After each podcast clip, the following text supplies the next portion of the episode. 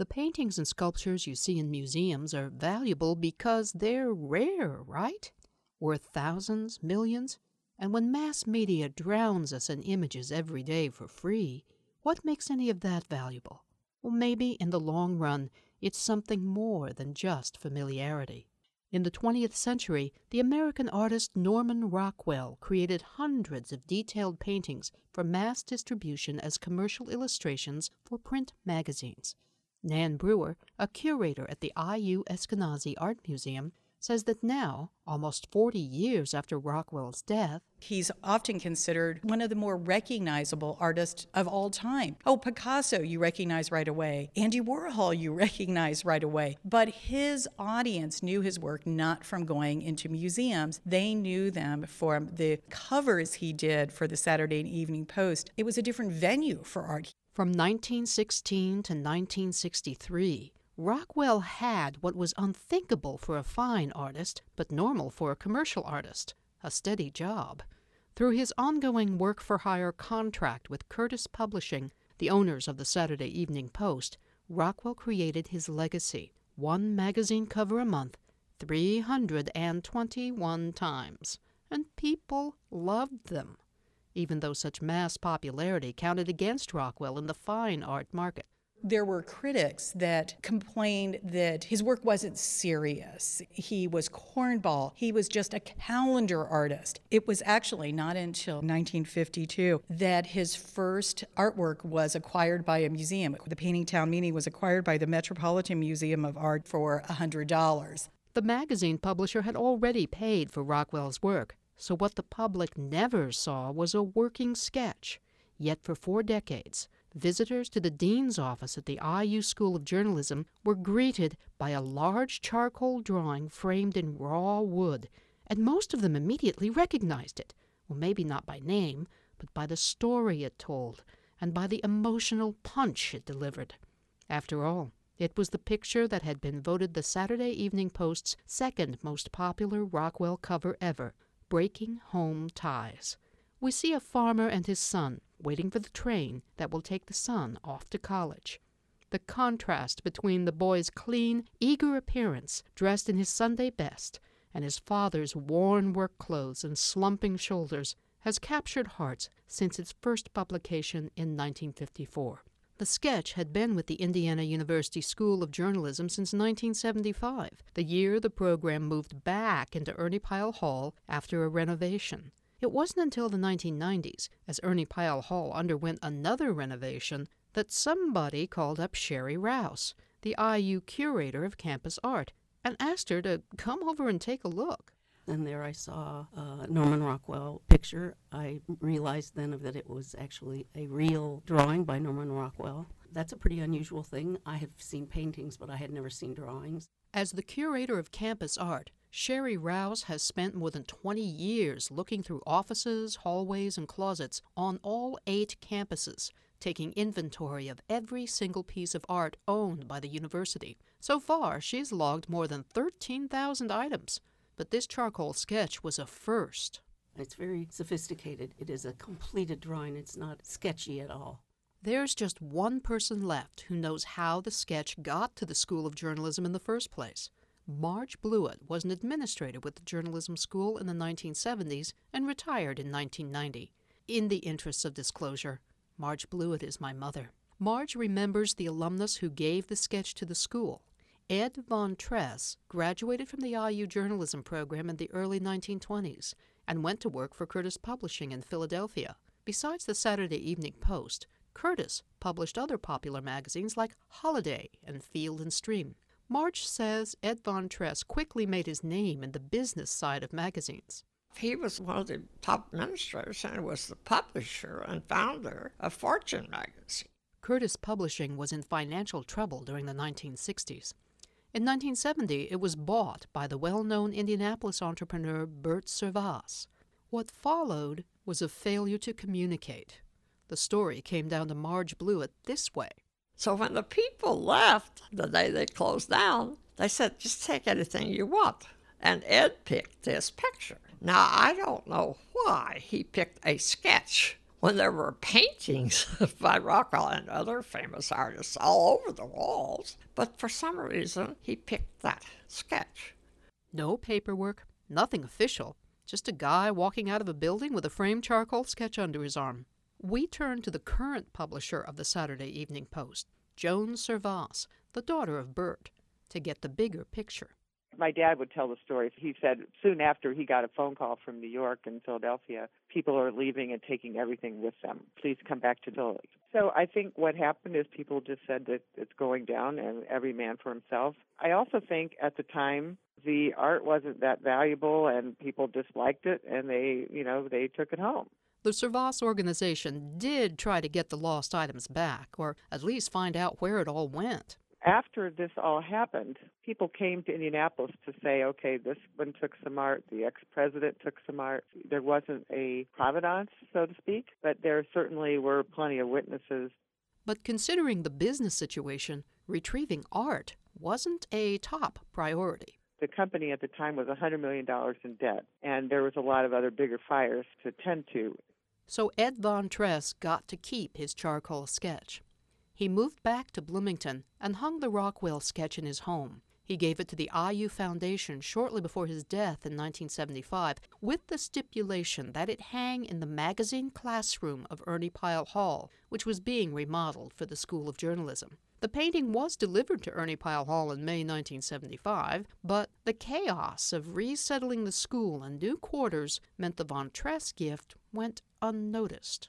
And it didn't get put up and hung on the wall immediately. I don't know. It kind of stood around behind the filing cabinet for a while. And finally, it went up on the wall along with the front cover, which makes it so much better when you can see what he ended up with. It did not go into the magazine classroom as Ed Von Tress had wanted. Instead, it was displayed in the dean's office for the next 40 years, where it was a favorite of four deans, dozens of staff, and hundreds of visitors who loved comparing the sketch with a framed print of the magazine cover hanging next to it. Marge remembers that Dean Trevor Brown had a special affection for it. Dean Brown really liked that picture, and he was out of South Africa and was a Rhodes Scholar. I kind of think it brought back to him some things of his own childhood, the boy going off to college.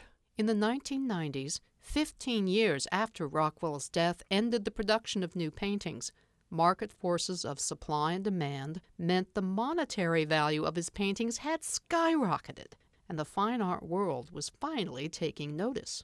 When Sherry Rouse recognized the charcoal sketch's significance, she had it removed to the Lilly Library so paper conservator Jim Canary could begin preservation work. She remembers how the image touched another heart. There's a collie in the picture, and the collie's kind of got its head on the boy's knee. And when Jim looked at it, he got tears in his eyes because his son had gone off to college and they had a collie. So there was a certain connection to the picture right away. Jim Canary remembers that moment well. The first thing after I got it unwrapped and had a look at it was the face of the dog the collie was laying its head on the young boy's knee, and you, that just told everything. That was the sadness of, of leaving, sort of breaking those ties, and um, and then there are so many other things that start to come up out of the work. You see the wrinkled brow, the the hard working sort of life that his father had lived, then this bright sunny face of his son looking upward with hope and wonder and just a new world coming a- ahead of him. Curator Nan Brewer agrees that the enduring power of this picture, as with all of Rockwell's works, is an emotional reality that anyone can relate to. His work is a lot more complex when you spend a little more time with it. Even a work like this, when you first look at it, you think, oh, well, it's clearly about the passage of time. The son is going to have a different life potentially than his father. However, the more you look at this picture, the more you see. They're looking in opposite directions. It has a bit of ambiguity to it that makes you take a little more time to think a little more deeply about what is that moment in life like. Such attention to the narrative power of formal composition comes from Rockwell's long and rigorous training in New York art schools, where he also got an education in art's power to communicate themes of social justice, politics, and human dignity in the first decades of the 20th century. His work has actually been called emotional realism, a variation on representational art. He said he wanted to show the America that he saw, but to look at it closely and really observe it, to pick up things that people might have missed. To fill his paintings with the details of a moment, Rockwell built the scenes with meticulous care. Nan Brewer takes us through the process. Norman Rockwell's process was really quite lengthy and involved. He would begin by doing a rough sketch, a small little, almost like a thumbnail sketch, that he would present to the editor at the Saturday Evening Post. From that, he would actually work in almost a cinematic fashion, almost like an art director or director of a movie. He would cast his characters. He would often have his neighbors, friends, family pose for him, and he would pick costumes. He would pick out the set, the props. It makes sense that the two most active collectors of Rockwell's work today are the movie directors Steven Spielberg and George Lucas, who have also found success in mass media using visual storytelling details for emotional impact. Rockwell himself used camera angles to develop powerful compositions. In the case of this particular work, Breaking Home Ties, we know from the archives at the Norman Rockwell Museum that he did over 100 photographs. The photographs then served as working studies. From those, he would do some crayon drawings. Then he would do these large, almost full scale charcoal drawings. Those might be presentation drawings to the editor at the Saturday Evening Post, or they would be for him to work out the compositions. Big part of his work was balancing the narrative with the composition, the formal aspects of the artwork. He would then do a color study, and then finally he would do the final painting, and the painting was then photographed and then reproduced on the cover of the Saturday Evening Post. Brewer indicates that it is this commitment to honest representation, presented with rigorous artistic eye, that gives Rockwell's images their staying power. He said he really wanted them to be not a one joke gag. He wanted people to instantly understand them. In this case, the impact on both a child and really more their parent when they leave home. We now call the empty nest syndrome. That empty nest pain was Rockwell's own, it turns out. Nan Brewer says the early drawings and photographs that led up to the charcoal sketch included a mother, but she eventually vanished. He said that this particular image really had a personal resonance because at this moment in time, 1954, his two younger sons had both gone off to college, and his older son had uh, enlisted in the Air Force. And he said he was going through this struggle of kind of the separation from your children. And because he had three sons, I think he thought, let's really look at the father son relationship. That relationship quietly emerged as Rockwell changed details of the setting in some of the drawings you see they were sitting at an actual train station. That slowly was removed and now you see them sitting on the running board of a beat up truck. Even from the drawing here to the cover it's a little bit like one of these things is not like another game. You look and you say whoa. In the final painting there is a trunk with a lantern and a red sheet of cloth. Well that's because this is a whistle stop. There wasn't a station there so it's going to be up to the father to actually engage and actually be the agent for stopping the train that his son's going to go away on. And in the drawing, you don't see the edge of the train track. In the final painting, you see the train track. So it's clear that's the setting.